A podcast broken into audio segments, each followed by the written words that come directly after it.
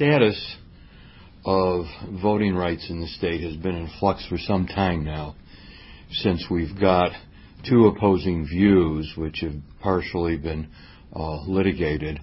One, trying to restrict access to the ballot box by both limiting the time at which people can vote and also putting restrictions on uh, their ability to, to reach the polls uh, through identification. When some of these issues were abruptly uh, were abruptly resolved about a month or two ago, we acted swiftly in order to provide the greatest access to the polls possible. This city is committed to access to the ballot box for everyone. And that's why we added staff. That is why we opened polling stations at all the public libraries, uh, two around the University of Wisconsin campus, which is one of the most populated areas of the city, and even at one of our streets facilities where we we didn't have a public library uh, nearby. That was in our effort to geographically get polling places available uh, for absentee balloting throughout the community. With me uh, is is Maribeth, who our city clerk, who has just done an outstanding job. She and her department have been working under extreme pressure, but they are ensuring that everyone will have an opportunity to vote within the law and uh, that their vote will be accurately and fairly counted. Uh, there's two things that, that I, I wish to uh, mention, and then and then we'll hear from from Maribeth. Uh, the first is that we've already set a record for absentee balloting here in our, our community. Uh, the record for absentee ballots received was 29,199 in 2012, four years ago, just shy of 30,000, and we're already past 32,000 ballots received. And remember, this is different than how many were mailed out because unfortunately not everyone who receives uh, an absentee ballot sends it in. Uh, again, we've been working at uh, about a dozen different stations. The second thing is because of this overwhelming response between now and election day, we need additional staff to do the data entry and the clerical work of processing these absentee ballots, which are a little more complicated than a, a regular ballot that is cast on election day. For that reason, our office has uh, sent out a notification to all department division heads for them to identify staff who've got the, the skill and the talent, uh, who can quickly go through a, a modest training course, and we'll probably be putting close to a half a dozen to a dozen additional city employees uh, at the disposal of the clerk's office to process these uh, ballots as they come in over the next two weeks. Maribeth? So we've had um, for the in-person absentee voting so far, as of yesterday, 26,527 ballots cast at the, at the libraries, at Streets East, on campus, in the clerk's office. Sequoya Library is the most popular spot to cast your absentee ballot. It has surpassed the clerk's office in popularity, but you're not seeing the lines like we've seen in past presidential elections where uh, sometimes the fire marshal would have to kick people out of the building uh, because there are so many locations. Uh, voters aren't having to stand in line for two hours. There might be seven to 15 people in line at once. Uh, the feedback we're getting is that the uh, experience of voting at the library has been wonderful and um, much more accessible to the voters. And we've heard from people who've never voted before, but because it was available at the library, they took advantage of that opportunity. So I would not be surprised if we had 40,000 absentee ballots cast in person. We've broken every record that we've had previously as a city for absentee ballots. Uh, the only number that's down is the number of ballots sent through the mail, and that's because people are voting absentee in person. Questions? Have you guys been able to budget uh, due to popularity? Have you guys been able to budget for all this um, extra stuff? We are budgeted for it. We may have to make some adjustments uh, at year-end, as we normally do, when we get some Uh, more data in as to total number of hours worked. Keep in mind, the budget varies every year depending upon how many elections there are and what kind of an election. Uh, an odd year where the only thing on the ballot will be county elections is a relatively inexpensive ballot. Uh, presidential November elections every four years are, of course, the highest turnout and the most expensive to staff. We anticipated a regular presidential election this year, but we did not anticipate the uh, court uh, decisions and what that would do to open up accessibility. And so we responded very quickly at a council meeting about two months ago, authorizing uh, the clerk's office to make balloting available as soon as possible.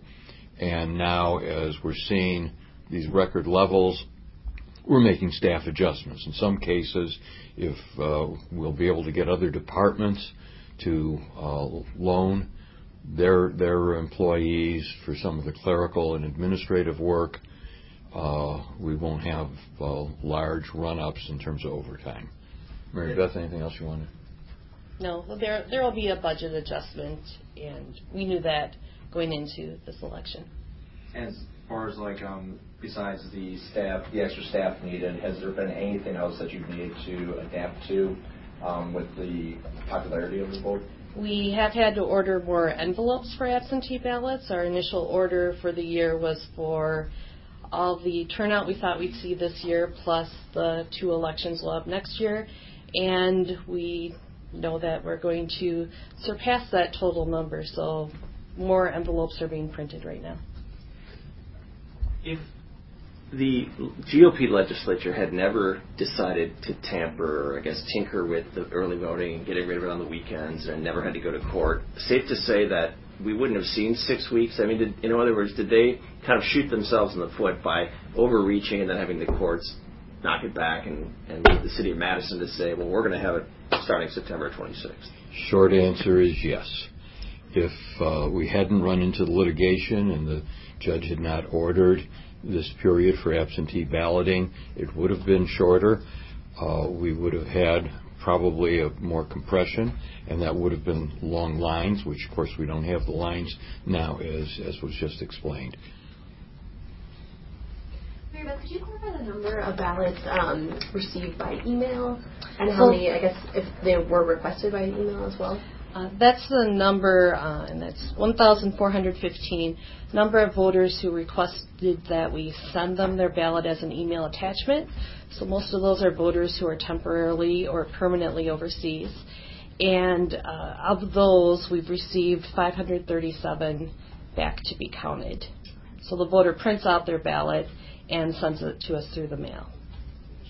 Mm-hmm. And you. Because that ballot is not printed on the normal paper that we use, it's got to be handled just a little bit differently. And Let me point out, there is a paper record, obviously, of every single vote cast here in in our state. That's the way we work, so there's no chance of, of any kind of miscount Uh, as the votes are tabulated. There's always a backup paper ballot. Do you? I mean, We saw this story out of Green Bay yesterday where the obviously there was some contention over adding another location outside the city offices. Do you hope Madison serves as kind of a template going forward, either of you? Your question is part of what prompted. There are two things that prompted our decision uh, this afternoon to have this press briefing. Uh, one was the fact that uh, we're adding more staff, we wanted people to know that we were going to be uh, pulling out of other offices.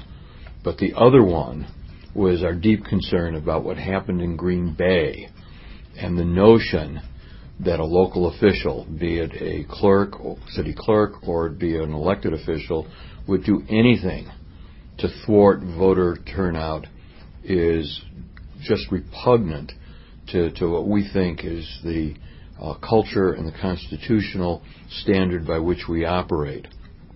That's a standard where we want everyone to vote who is eligible to vote. We don't want impediments. We want accessibility, and that's our job. And how they vote, who they vote for, is is their business. We have stationed uh, voting facilities uh, throughout the community, and as I said earlier, even where we had uh, an absence of, of libraries on one segment of the east side, we're using a streets division uh, facility uh, for people to cast their ballots. As a clerk, do you understand where she was coming from when she wrote that letter and asked about? Not at all. Why, No. why do you say that? Uh, because as a clerk, it's not your job to be concerned about what the uh, election results are, who's going to be elected. You're concerned about the process, and it's your job to facilitate the right to vote, no matter who your voters are going to be casting their vote for. What about that? She cited the statute saying it can't give a partisan advantage. Is that something that clerks consider, or is that? Um, no, it's um, it's the job of the clerk to make sure that the voters throughout their municipality are able to cast their votes, and uh, part of that is figuring out uh, whether the, the spaces where you can cast those votes are distributed um, geographically, and it's the same thing for election day. If you're a municipality where on campus there are long lines uh, for voting on election day, then you have to address that and you have to maybe split up a polling place or you have to uh, add proper staffing to that polling place. So there's no excuse for that. And if I were the mayor of a community faced with that problem, I would have said the solution is not to curtail the number of places to vote, but to add to them. If if if we had a problem here where uh, one side of the city or the other had fewer polling places, and that's what we did. We said we've got a deficit. Look at the map. East side, we've got a vast geographic area without coverage. We don't have a library. Okay, we'll go to streets.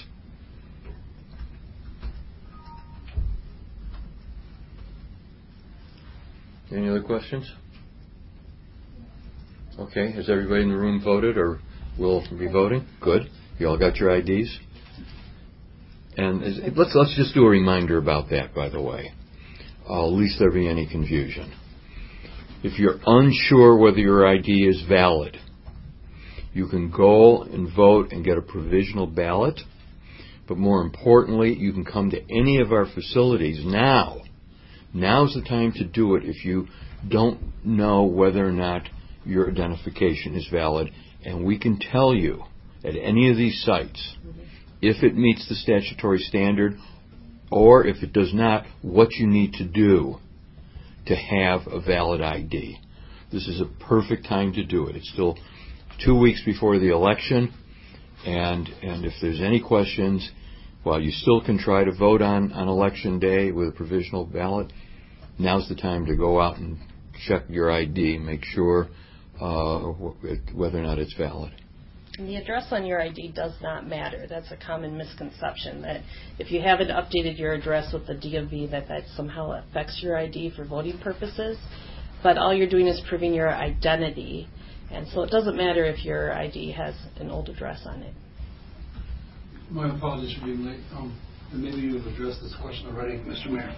Um, the national news this morning was about um, polling places and schools exi- for certain being pulled or moved because of security potential. Has that been a problem here at all yet, or We have not had, we have not had any security issues, and we, we certainly, in the Madison tradition, hope that we don't. And Let me just say, going back to the question about Green Bay and putting up the facilities, as someone who's run for, for office, um, one of the most important elements of any campaign is hoping for the highest turnout possible. I don't know of a credible candidate for any office in this country who would not want the highest possible uh, turnout on election day.